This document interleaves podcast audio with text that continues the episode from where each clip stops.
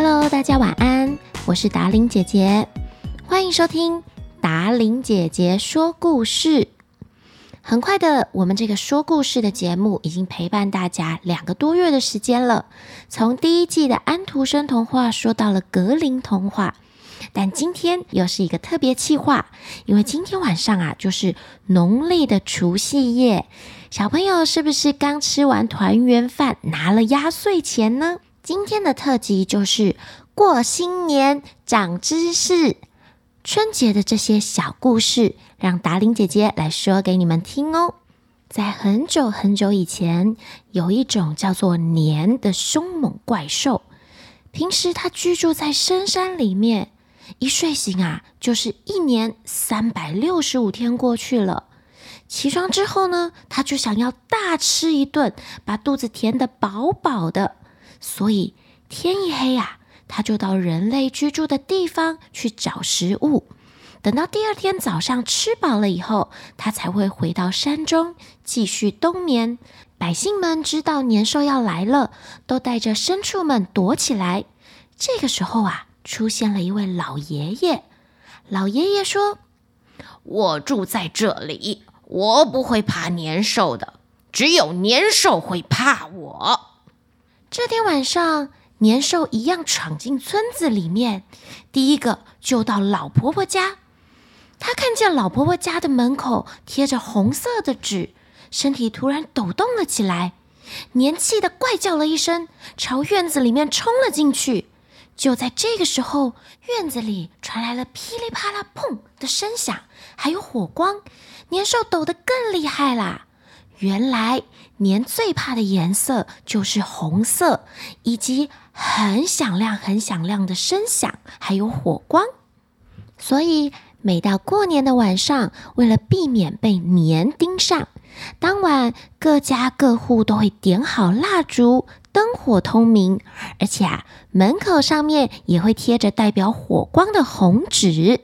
在这个晚上，家家户户都会提早做好晚饭，关好家畜，也把门窗关好，然后全家都聚在一起，躲在屋子里面祭拜祖先，希望他们可以保佑我们平平安安度过这个晚上。而且大家一起吃年夜饭，因为。这是今年的最后一餐，所以一定要准备得特别的澎湃。吃年夜饭之后呢，会由村里最勇敢的年轻人，他们整夜啊都在燃放炮竹，希望靠着火光还有巨响吓走年兽，保护村里的人。由于不知道年兽什么时候会来袭，所以大人小孩整个晚上都要警戒。不可以睡觉，全家人聚在一起，熬夜着等待平安躲过年兽的侵袭。这就是为什么我们过年的时候要守岁了。不过刚刚说的这个年的故事啊，是中国传统的民间故事。其实还有一个版本是台湾的古老故事哦。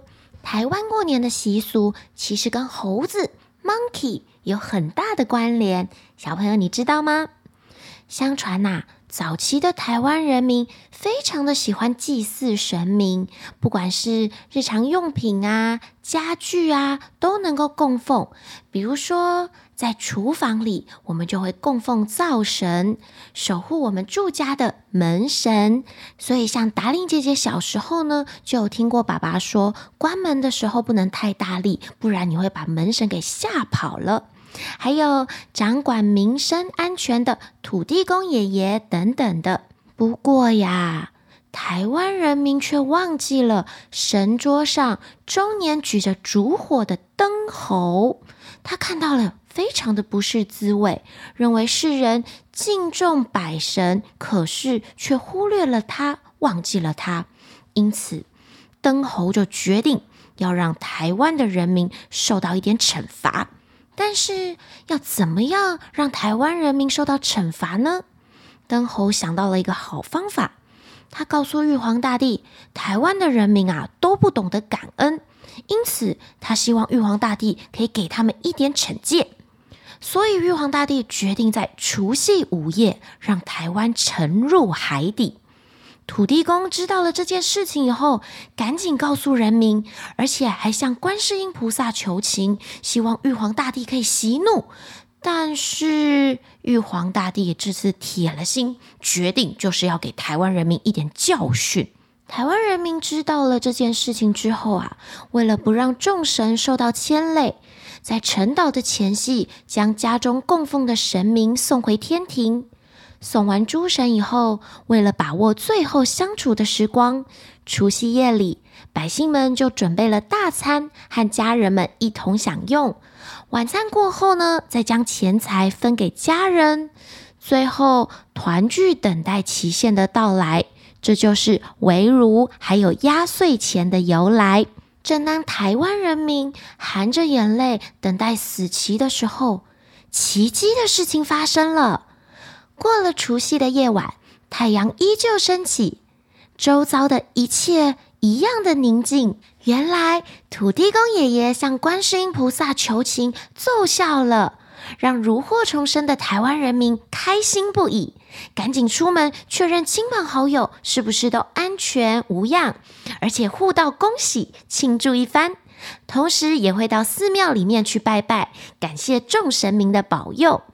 出嫁的女儿则会在初二的时候回娘家，看看家人是否健康平安，并且一起吃中餐。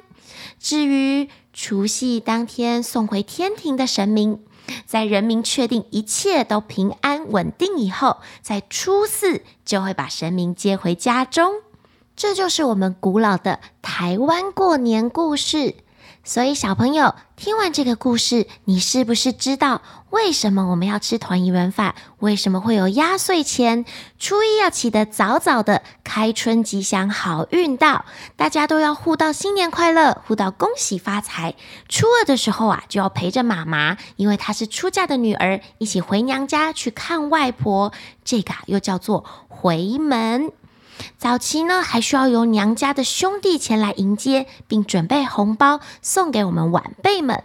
回门的时候要记得哦，不可以空手，要准备带回去娘家的礼物，而且必须是双数，因为单数是不吉利的。另外，还有一件事情，达伶姐姐要提醒你们：初二的时候啊，还要祭拜土地公。感谢他救了我们，因为是他去帮我们跟观世音菩萨求情的呀。那初三就要睡到饱啦，初一早，初二早，初三睡到饱，初四我们会迎接灶神回来，把我们送回天庭的神明迎接回来。初五拜财神。大发利市一整年，初一到初五的禁忌过了这天呐、就可以破除啦，所以又可以称作破五，也为初五隔开。这天，垃圾变成了穷气，所以记得初一到初四不可以倒垃圾，但是初五就要赶快清洁家里，把垃圾全部送出去，送穷出门，这样整年才会非常的好运哦。今今天听了过年的故事，有中国的传统民间故事，以及台湾的故事，你比较喜欢哪一个呢？达令姐姐觉得两个都非常的有趣，而且你也理解了除夕到初五为什么要做这些事情，为什么要早起，为什么要睡到饱啦。记得把这个故事分享给你的朋友们哦。那明天达令姐姐再来说跟春节有关系的特辑给大家听，偷偷告诉你是春节冷知识哦，敬请期待。还有小朋友最喜欢的压岁钱的由来。这也是有一个故事的哦。